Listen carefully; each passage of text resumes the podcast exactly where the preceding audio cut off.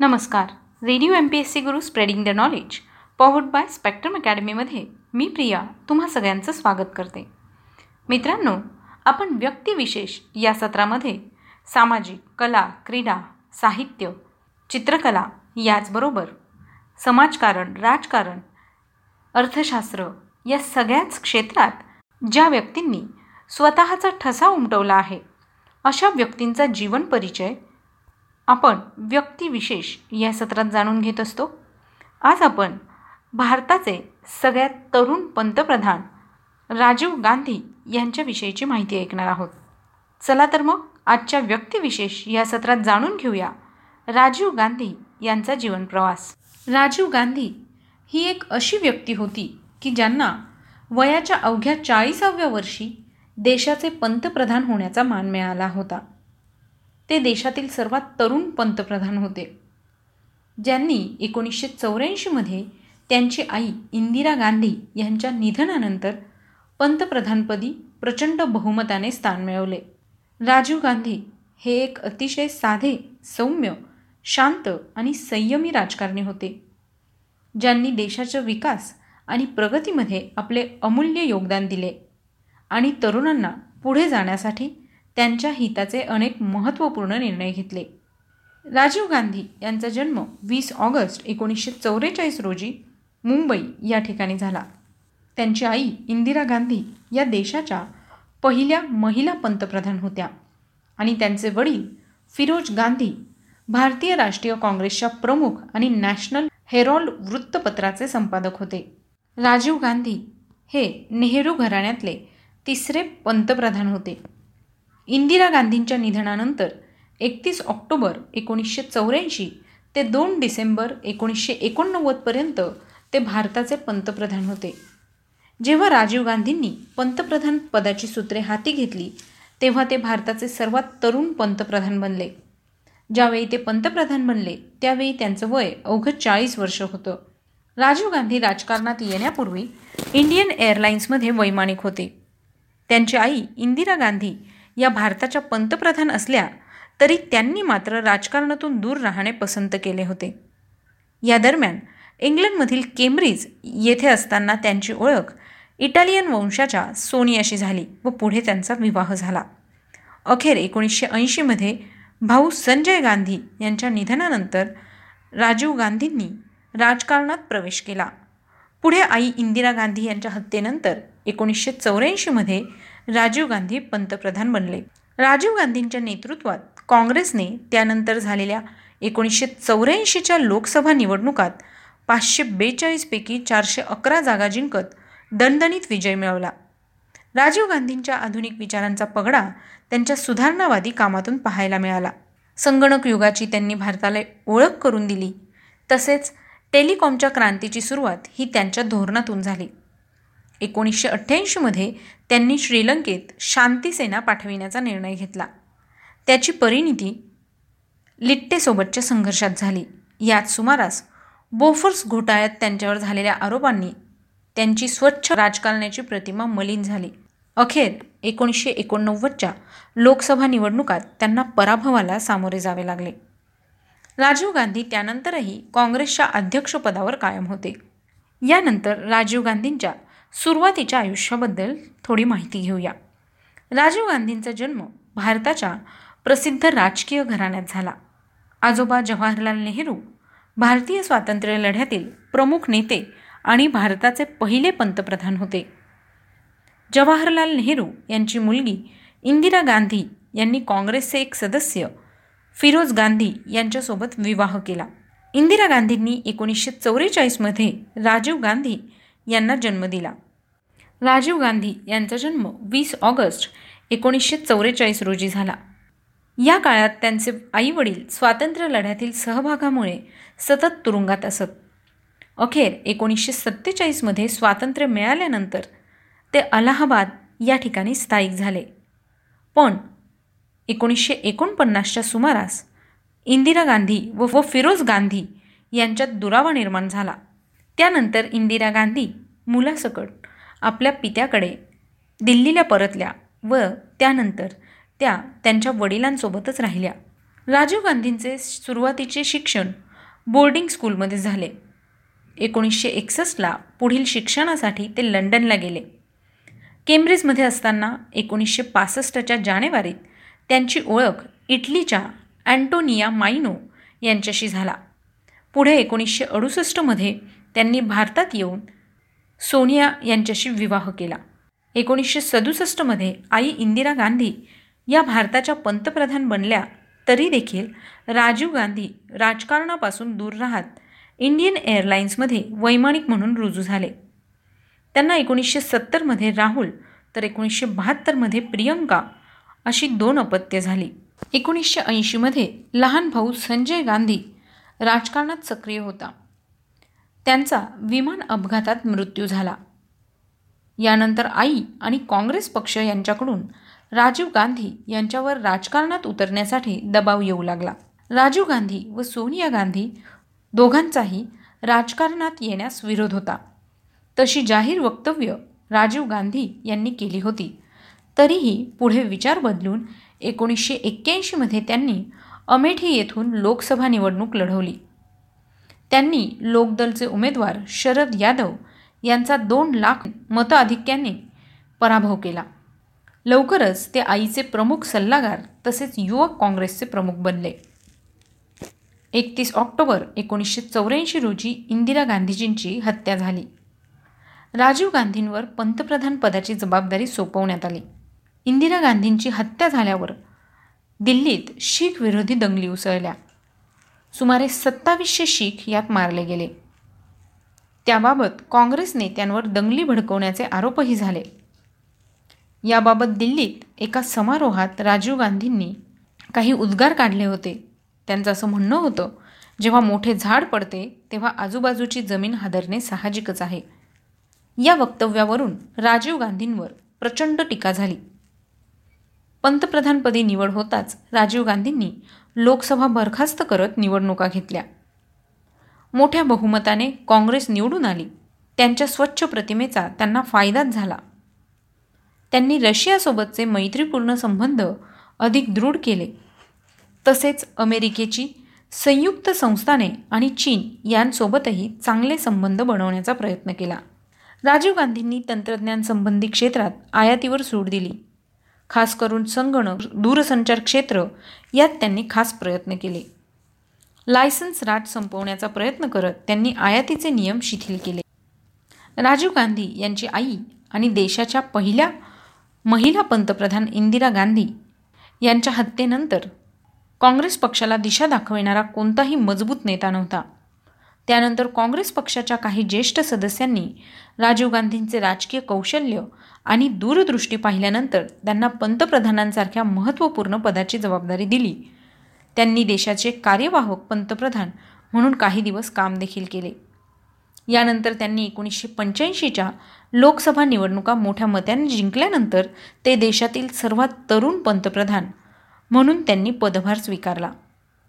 राजीव गांधींनी आपल्या आधुनिक विचारसरणीने आणि तरुण विचारसरणीने देशाला एक सामर्थ्यवान समृद्ध राष्ट्र बनवण्यासाठी महत्त्वपूर्ण योगदान दिले आणि तरुणांमध्ये नवीन आशा निर्माण केल्या. याबरोबरच राजीव गांधीजींनी पंतप्रधानांच्या कार्यकाळात कॉम्प्युटर विज्ञान आणि तंत्रज्ञानाला नवीन दिशा दिली आणि नवीन शैक्षणिक धोरण जाहीर करून शिक्षणाला बरीच चालना दिली. इतकेच नव्हे तर त्यांच्या आश्चर्यकारक राजकीय शैलीमुळे राजीव गांधीजींनी आसाम मिझोराम पंजाब यांच्यासह श्रीलंकेत शांतता सैन्य पाठविण्यात महत्त्वपूर्ण भूमिका बजावली.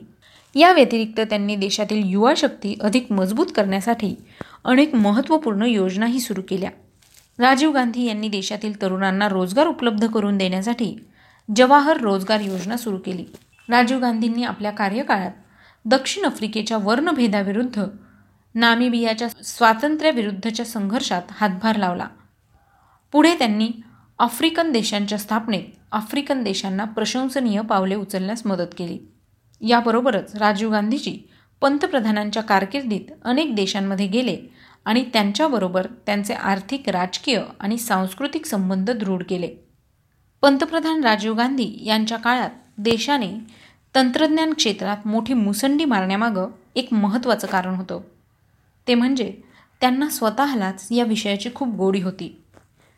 आपला फावला वेळ ते संगीत इलेक्ट्रॉनिक्स आणि हौशी तत्वावर रेडिओ संबंधीचे प्रयोग करणे यात घालवायचे. त्यांना एकूणच सगळ्या प्रकारच्या यंत्रांविषयी आकर्षण असे. वेगवेगळी यंत्र उघडणे ती दुरुस्त करणे जोडून टाकणे सतत करत असायचे.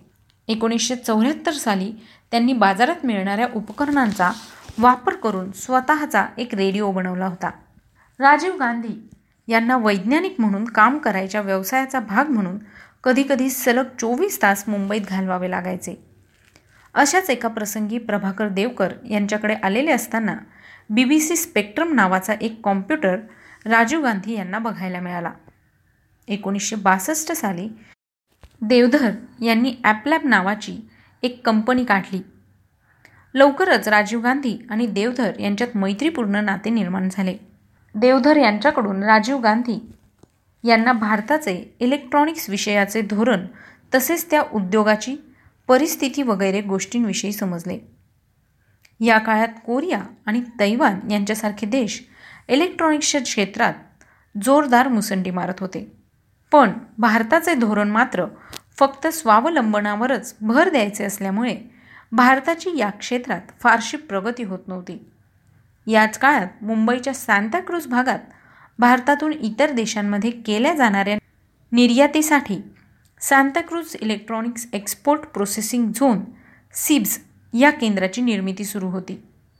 राजीव गांधी यांचे याकडे बारीक लक्ष होते. आंतरराष्ट्रीय पातळीवर काय चालू आहे हे भारतातल्या लोकांना नीटपणे समजत नव्हते. याला भारताचे आयत विरोधी धोरण कारणीभूत असल्याची माहिती देवधर यांनी राजीव गांधी यांना दिली. हे चित्र बघून राजीव गांधी अस्वस्थ झाले. एकोणीसशे ब्याऐंशी साली भारतात एशियाड स्पर्धा होणार होत्या. त्यासंबंधी खूप मोठ्या प्रमाणावर तयारी करणे भाग होते. इंदिरा गांधींनी त्यासाठीची सगळी जबाबदारी राजीव गांधी यांच्यावर टाकली. या तयारीचा एक भाग म्हणून राजीव गांधी यांनी दिल्लीच्या national informatics centre N I सीला भेट दिली. त्याबरोबरच अशी केंद्रे फक्त दिल्लीपुरती मर्यादित न राहता अख्ख्या भारतभर असली पाहिजेत असा विचार त्यांच्या मनात आला. तसेच आशियाड स्पर्धेच्या संदर्भात मोठ्या प्रमाणावर कॉम्प्युटर्सचा वापर केला गेला पाहिजे असेही राजीव गांधी यांनी संबंधितांना सुचवले.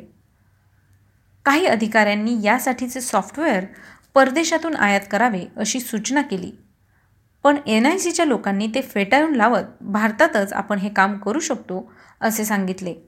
यावेळी राजीव गांधी यांनी त्याला हिरवा झेंडा दाखवताच स्पर्धेसाठीच्या वेगवेगळ्या ठिकाणांचे बांधकाम आणि तिथल्या सुखसोयींशी संबंधित सुरू असलेली कामे यांच्यावर लक्ष ठेवणे खेळाडूंशी संबंधित असलेल्या अनेक नोंदी तसेच प्रत्यक्ष स्पर्धेमधले सामने आणि त्यांचे निकाल यांच्या संदर्भातल्या आकडेमोडी वगैरे गोष्टींसाठी एन आय सीने सॉफ्टवेअर तयार केले.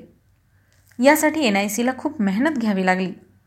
तसेच सतरा स्टेडियम्समध्ये सुरू असलेल्या सामन्यांची माहिती ऑपॉप एका मध्यवर्ती ठिकाणी आणून तिचे संकलन करण्यासाठी किचकट दूरसंचार यंत्रणाही उभी करावी लागली. एकोणीसशे सत्त्याऐंशी सालच्या सेऊल ऑलिम्पिक स्पर्धेच्या वेळी तिथल्या आयोजकांनी आपल्या टीमला भारतातल्या या सॉफ्टवेअरचा अभ्यास करण्यासाठी पाठवले होते. यानंतर राजीव गांधी यांनी तोशिबा कंपनीचा एक लॅपटॉप जपानकडून मिळवला. या सुमारास भारताला रंगीत टीव्हीचेही आगमन झाले. खरे म्हणजे department of electronics D O Icha खूप विरोध असूनही राजीव गांधी यांनी या प्रकरणात हस्तक्षेप करून लोकांना एशियाड स्पर्धा बघण्याचा खरा आनंद लुटता यावा म्हणून योग्य ती चक्र फिरवली आणि रंगीत टी व्हीच्या पाच lakh colour TV tubes आयात करवल्या. यानंतर काही काळाने इलेक्ट्रॉनिक्स उद्योगाशी संबंधित असलेली अनेक जुनाट सरकारी धोरणे रद्द करून सरकारने आयातीवरचे कडक निर्बंध शिथिल करून टाकले. आयातीवर लादले जाणारे मोठमोठे कर रद्द किंवा खूप कमी करण्यात आले. तसेच राजीव गांधींच्या सरकारच्या यासंबंधीच्या धोरणांच्या मागचा चेहरा अशी असलेली ओळख दूर करून त्यांना आता याबाबत अधिकृतरित्या सगळ्यांच्या समोर आणले गेले. साहजिकच इलेक्ट्रॉनिक्स दूरसंचार तसेच सगळ्याच नव्या तंत्रज्ञानांच्या बाबतीमध्ये संबंधित लोक राजीव गांधींची सल्लामसलत केल्याशिवाय पुढची धोरणे आखायचे टाळायला लागले. एकंदरीतच राजीव गांधी यांना डिजिटल क्रांतीचे जनक म्हणता येईल. भारतामध्ये डिजिटल क्रांती आणण्यासाठी पूर्णपणे राजीव गांधी यांनी सूत्र हातात घेतली होती. एकतीस ऑक्टोबर एकोणीसशे चौऱ्याऐंशी या दिवशी तत्कालीन पंतप्रधान इंदिरा गांधी यांची हत्या झाल्यानंतर राजीव गांधी पंतप्रधानपदी विराजमान झाले. त्यांच्या कारकिर्दीमध्ये कम्प्युटर दूरसंचार क्षेत्र आणि एकूणच तंत्रज्ञान खूप झपाट्याने पुढे वाटचाल करणार याविषयीची सगळ्यांना खात्री वाटत होती. या संदर्भात अरुण नेहरू अरुण सिंग सॅम पित्रोदा अशोक गांगुली देवधर शेषागिरी आणि संजीवी राव असे लोक राजीव गांधी यांचे विश्वासू सहकारी बनले. त्यांच्या सल्ल्यानुसार काम करून राजीव गांधी यांनी तंत्रज्ञानाच्या क्षेत्रात आणखी मुक्त वातावरण निर्माण केले. खाजगी क्षेत्राला पूर्वी उपलब्ध नसलेल्या अनेक सवलती मिळवून देत त्यांनी भारतात नवनव्या तंत्रज्ञानाचा वापर होणे तसेच कंपन्यांनी वेगवेगळी उपकरणे बनवणे वगैरे गोष्टींना हातभार लावला. तसेच सॉफ्टवेअरच्या क्षेत्राकडे पहिल्यांदाच उद्योग म्हणून पाहिल्या गेले. एकोणीसशे शहाऐंशी साली राजीव गांधी यांनी एन आय सीला गरीब तसेच खेडोपाड्यांमधील लोक यांच्या विकासाशी संबंधित सुरू असलेल्या कामांचा आढावा तंत्रज्ञानाच्या मदतीने घेण्यासाठी काही करता येईल का असे विचारले. त्यातून एन आय सीने एक सर्वेक्षण केले आणि मोठ्या प्रमाणावर कॉम्प्युटरचा यासाठी वापर केला. त्या सर्वेक्षणाच्या निष्कर्षांमधूनच राजीव गांधी यांनी गरजूंना केलेल्या मदतीच्या एक रुपयामधले फक्त पंधरा पैसे त्यांच्यापर्यंत पोहोचतात असे त्यांचे गाजलेले विधान केले. एन आय सीचा खरा उपयोग नियोजन आयोगाच्या कामांमध्ये होईल हे त्यातून लक्षात आले आणि राजीव गांधी यांनी त्यासंबंधीचा आदेश जारी केला. राजीव गांधींच्या काळातल्या कॉम्प्युटरविषयीच्या आणखी दोन महत्त्वाच्या घडामोडी म्हणजे रेल्वे आरक्षणासाठीचे सॉफ्टवेअर तयार होणे आणि बँकांनी आपल्या कामकाजामध्ये कम्प्युटरचा मोठ्या प्रमाणावर वापर सुरू करणे या होत्या. एकूणच भारतामधल्या तंत्रज्ञान क्षेत्रातील राजीव गांधींचे अल्पकाळातील योगदान हे खूप महत्त्वाचे आहे. एकवीस मे एकोणीसशे एक्क्याण्णव रोजी राजीव गांधी आपल्या निवडणूक दौऱ्यावर गेले असता तामिळनाडूमधील स्टेज शो दरम्यान त्यांची हत्या करण्यात आली. या बॉम्बस्फोटात तरुण आणि सामर्थ्यवान राजीव गांधी यांनी आपला जीव गमावला. या हल्ल्यात आणखी बऱ्याच लोकांना आपला जीव गमवावा लागला. काही लोक खूप जखमी झाले. यानंतर राजीव गांधी यांचे पार्थिव नवी दिल्लीतील all India institute of medical science या संस्थेत आणले आणि त्यांचे पोस्टमॉर्टम करण्यात आले. त्यानंतर चोवीस मे एकोणीसशे एक्क्याण्णव रोजी त्यांना राज्य सन्मानाने अंतिम निरोप देण्यात आला. आधुनिक विचारसरणीच्या या बळकट व कुशल राजकारण्याच्या निधनाने देशात शोककळा पसरली.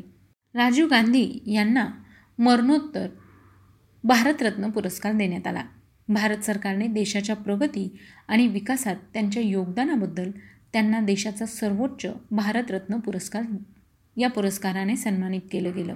तर मित्रांनो आज आपण अशा प्रकारे व्यक्तिविशेष या सत्रामध्ये भारताचे पंतप्रधान राजीव गांधी यांच्याविषयीची माहिती ऐकली. ही माहिती तुम्हाला कशी वाटली ते आम्हाला नक्की कळवा. त्यासाठीच आमचा व्हॉट्सअप क्रमांक आहे शहाऐंशी अठ्ठ्याण्णव शहाऐंशी अठ्ठ्याण्णव ऐंशी. म्हणजेच eight six nine eight eight six nine eight eight zero चला तर मग मित्रांनो मी प्रिया तुम्हा सगळ्यांची रजा घेते. पुन्हा भेटूया उद्याच्या व्यक्तिविशेष या सत्रात एका नवीन व्यक्तीचा जीवन परिचय जाणून घेण्यासाठी. तोपर्यंत घरी राहा सुरक्षित राहा स्वतःची आणि स्वतःच्या कुटुंबियांची काळजी घ्या आणि ऐकायला विसरू नका radio M P S C Guru spreading the knowledge powered by Spectrum Academy